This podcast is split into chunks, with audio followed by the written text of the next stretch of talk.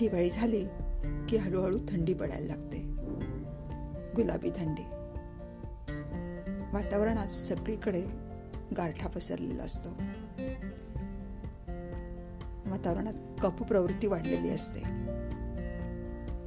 आणि असं असताना सुद्धा आपल्याला भूक लागते. अग्नी प्रज्वलित झालेला असतो. काहीतरी खावंसं वाटतं. हिवाळ्यामध्ये पचनशक्ती सुधारते. जी पावसाळ्यात मंदावलेली असते. आणि मग अशा वेळेला काहीतरी पौष्टिक अन्न खाणं खूप महत्वाचं असतं. हिवाळ्यात सर्दी खोकल्याचा त्रास सुरू होतो. वातावरणात गारठा असतो ना? आणि कफ प्रवृत्ती असते.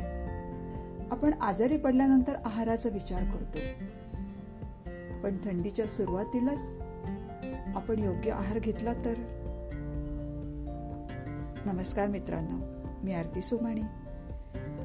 नेहा फूडची प्रोप्रायटर आणि happiness with healthy food home made food products ह्या एफ बी प्लॅटफॉर्मची संस्थापिका. येत्या पाच वर्षात मला माझ्या गृह उद्योगातून ग्राहकांपर्यंत हेल्दी फूड पोचवायचं आहे. हा माझा ध्यास आहे. चला तर मग पुढे जाऊया. आपण हिवाळ्यातल्या आहाराविषयी बोलतोय. तर रोगप्रतिकारक शक्ती वाढवायची. म्हणजे नेमकं काय करायचं? तर पौष्टिक आहार घेणं तो आहार योग्य असणं आवश्यक आहे. व्यायाम करणं पर्याप्त झोप घेणं वेगवेगळ्या औषधी मसाल्यांचं सेवन करणं जेणेकरून आपल्या शरीरात ओम निर्माण होते. स्निग्ध पदार्थ घेणं जेणेकरून त्याच्यानेही आपल्या शरीरात ऊब निर्माण होते. आणि आपलं शरीर निरोगी राहतं उबदार राहतं.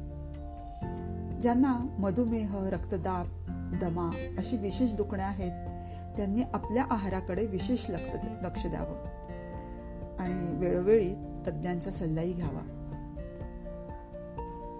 त्याचप्रमाणे हिवाळ्यात वेगवेगळे सिजनेबल फळं फळभाज्या पालेभाज्या येतात. त्यांचाही आहारात समावेश करून आजारांपासून मुक्त राहावं. मित्रांनो माझा आजचा पॉडकास्ट आपल्याला कसा वाटला तुम्हाला लाईक करून कमेंट्स करून कळवा. आणि हो आवडला तर नक्की शेअर करा. आता भेटूया पुढच्या पॉडकास्टमध्ये. हिवाळ्यातील आहार. धन्यवाद.